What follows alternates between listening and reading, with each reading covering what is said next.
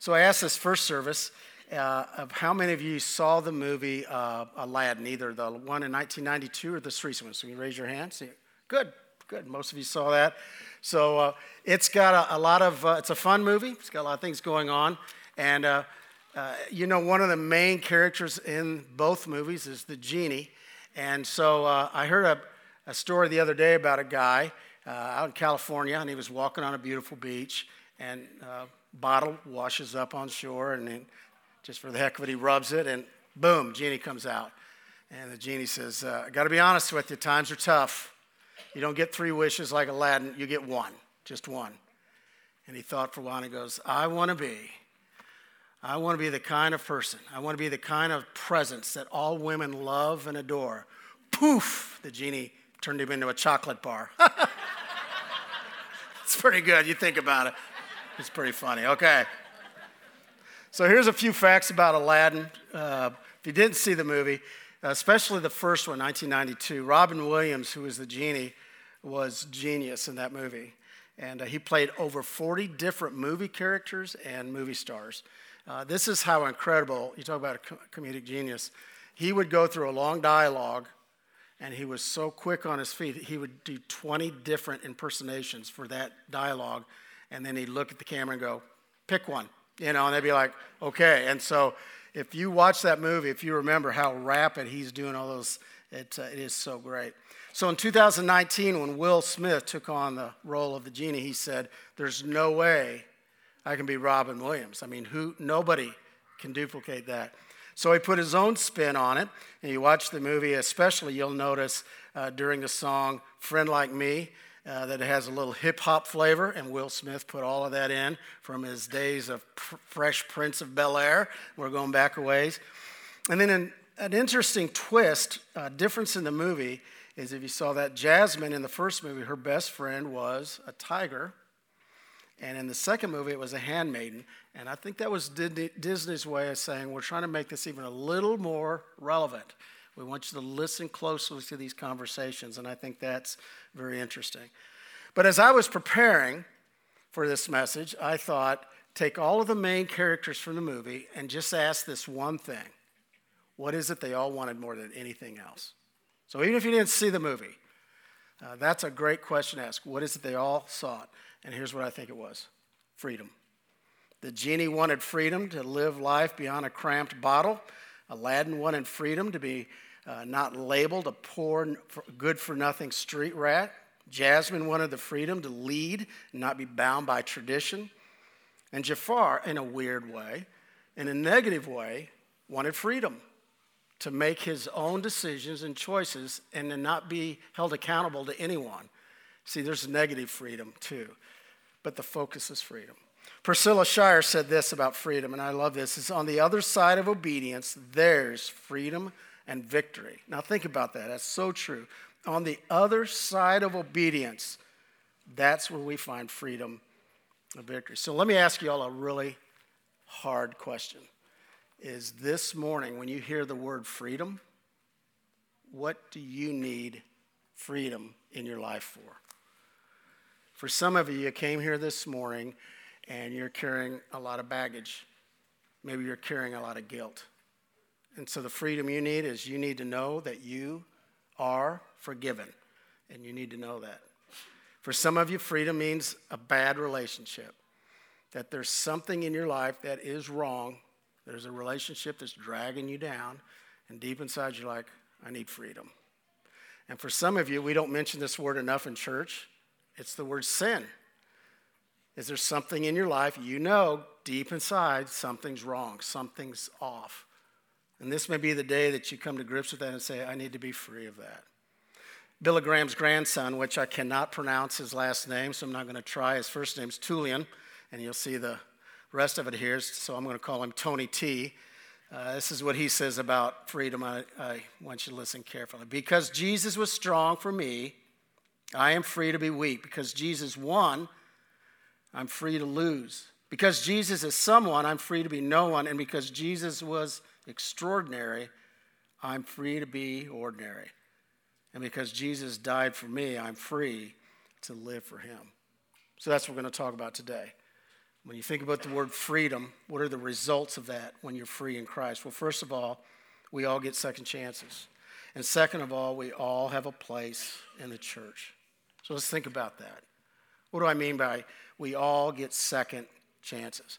Well, if you go all the way back in Scripture, in the very beginning, and you go through the book of Genesis, you'll land on Genesis 3, verses 15 through 17. And here's what you're going to find is that man has fallen, and man has figured this one absolute truth out. He cannot save himself. He cannot save himself. So God knows from the very beginning, moving forward, that mankind needs a Savior.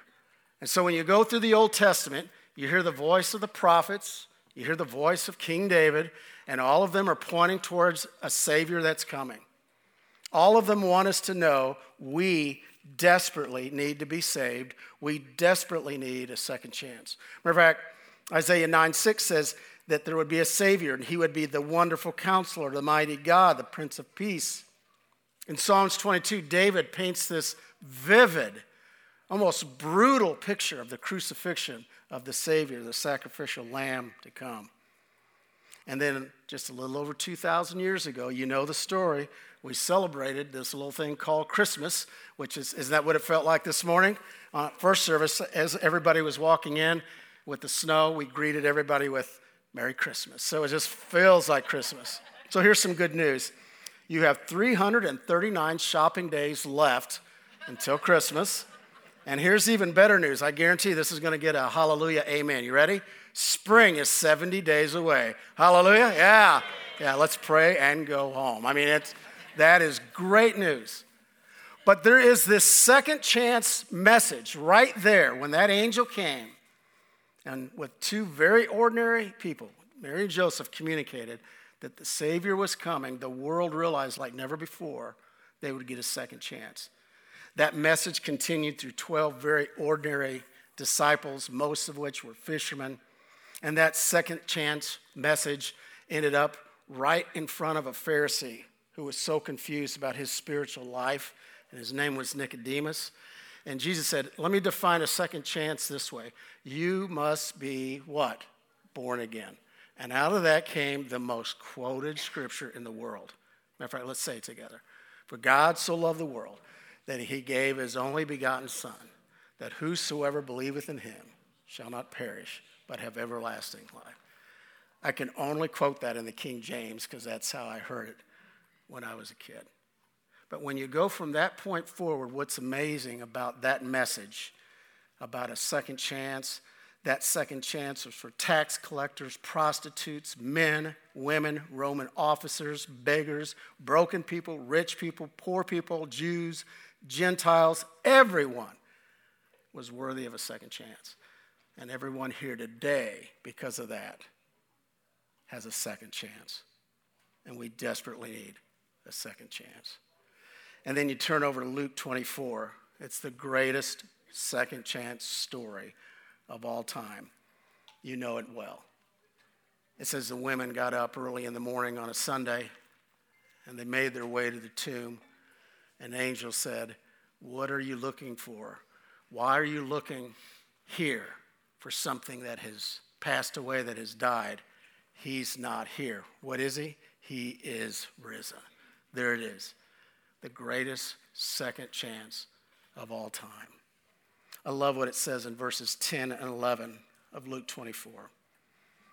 It was Mary Magdalene, Joanna, Mary, the mother of James, and others with them who told this of the resurrection of Christ to the apostles, but they did not believe the women because of their words that seemed like nonsense.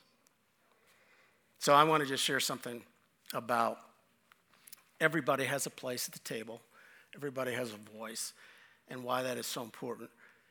And I want to just share a conversation. Every once in a while, you'll have a conversation in life that can change your perspective almost on the spot. And what's hard about ministers is, believe it or not, sometimes we're a little closed minded. Did you know that? Yeah, it's true. Yeah, we're a weird club. Okay, so sometimes you get, as you get older, you get kind of set in your ways. So we had this missions trip, and I'm so proud of Sherwood Oaks. Uh, we took three different groups down to um, Moss Point, Mississippi. And we worked with the Church of the Living God. It was an all black church that was providing so much care for the hurricane victims. So we wanted to bless them. We re roofed their church, the parsonage, many of the homes in the uh, church. And so we got a, a lot of time to spend with the folks there. And I got a chance for about five days with this, this amazing minister. He was in his late 60s. This church had gone through a really hard time, and he was there. It just helped get them back on track. And so much life in him. And one of the things we did, it was over the holiday season, we got to go to a, a New Year's Eve service. They pray in New Year's at midnight. They have this amazing celebration. And boy, the, the sermons and the testimonies, both men and women, boy, it was just, man, it was so good. And on the way out, there was a group of deacons, and they pulled me in a room. And I was a little nervous, and they said, uh, We've taken up an offering for your group. And I'm like, No, no, no, no. I can't accept that. And uh, they said, No, no, you have to accept that. Uh, we can't believe you're here to help us when we're uh, going through such a hard time. And I was just so moved as they prayed over me. And uh, I didn't tell the kids about it. I uh, pocketed the money, so it's not a big deal. Anyway, that's a lie. That's a lie. I need freedom from that sin. Okay, so, uh, but in the midst of that week, we were roofing and stuff. Um, I was uh, I was in the car with this uh, this beautiful man of God, and uh, and I made an observation. I asked him a question. I said, you know, I noticed during the the service the other night that uh, it was both men and women that spoke, and I mean, with so much passion and power, and and uh, I'm telling you, that really encouraged me. And he's he pulled the car over, and I'm like, this isn't good. And so I can't imitate him very well, but he had such an amazing voice. But he looked at me and goes, My brother, are you telling me that at your church, the women cannot speak? Are you telling me that the greatest message of all time, the resurrection of Jesus Christ, which was brought to us by women, cannot bring that truth in your church? Are you telling me that? And I'm like, no, not. No, I'm not telling you that. No, I'm not saying that at all. Well, I'm telling you, we drove a, we drove a few more minutes, and I said, hey, brother, um, thank you. He goes, for what? And I go, no, just, no, thank you. And Marie and I, we actually have talked about this for years, is that uh, I got to be honest. I, I, I said, Marie, sometimes I just sense tension. And she said, John, here's what it is. She says, this, I'm, she's speaking for women. She's right. She says, I think women sometimes just say, I need a voice. I just need to know you're listening. We need a voice. And she's right. You know why? Because we all need a second chance. We all have a voice. We're all part of the body of Christ.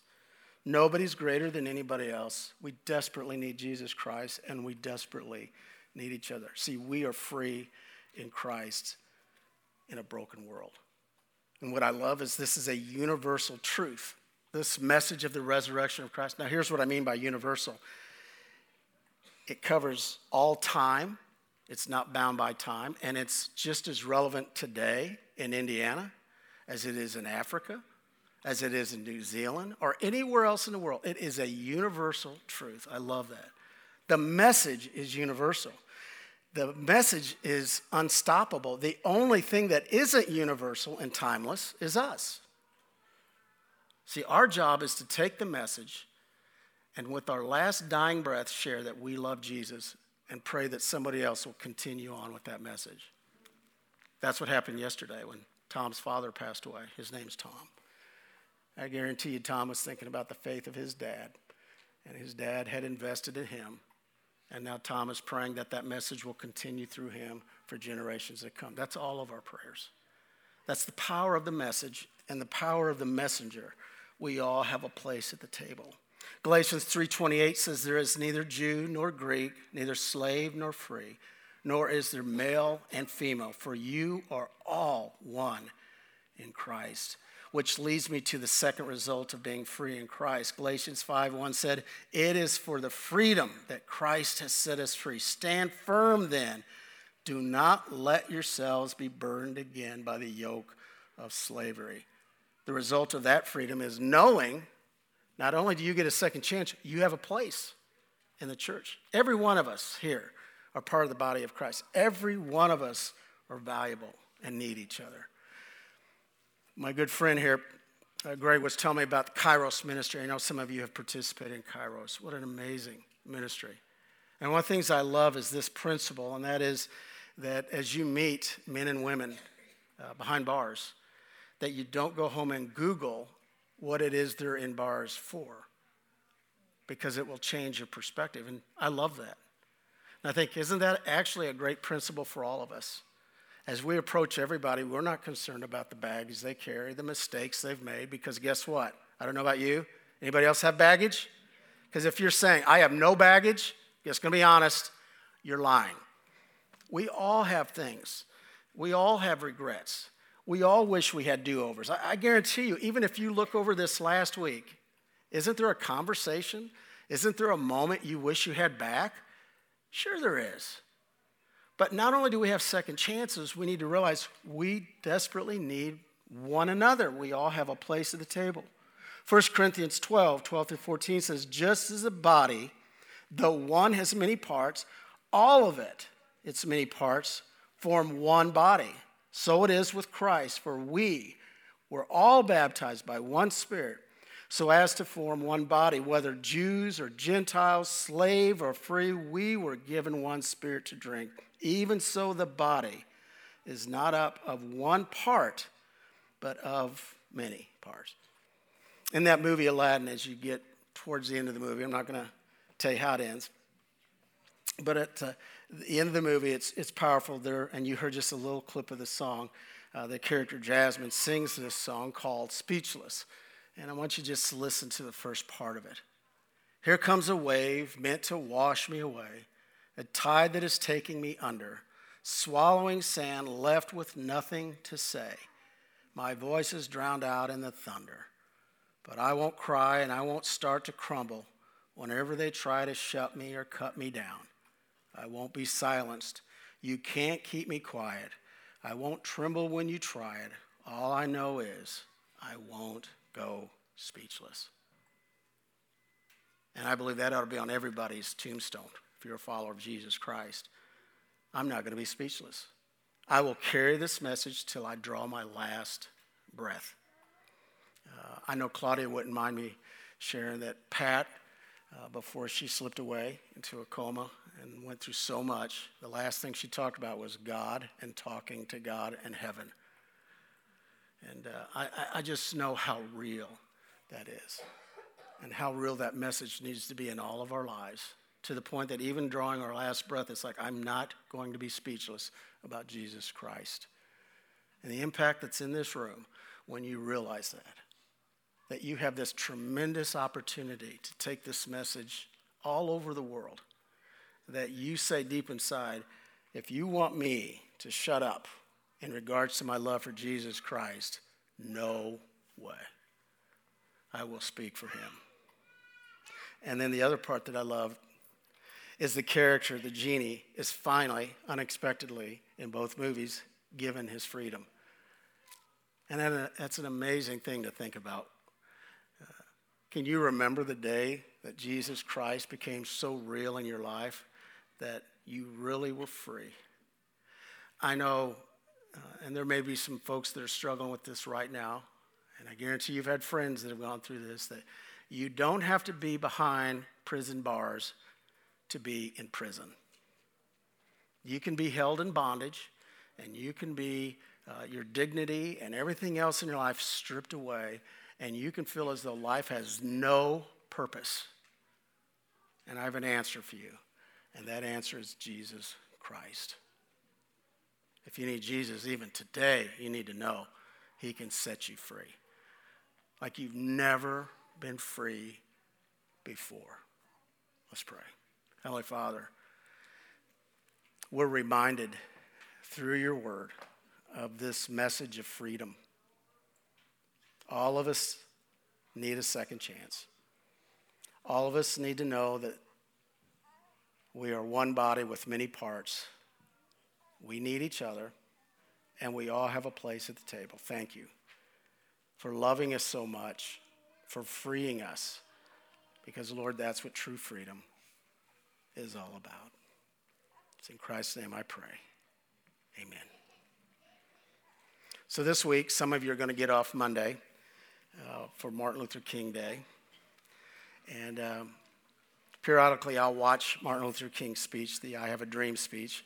It was delivered on August 28, 1963, on the steps of the Lincoln Memorial. And uh, there were witnesses that were there that day. And as uh, Martin Luther King was looking over hundreds of thousands of people, and then also uh, through television, who knows how many millions since then have seen that, um, that they said about halfway through the speech, they said he went off script.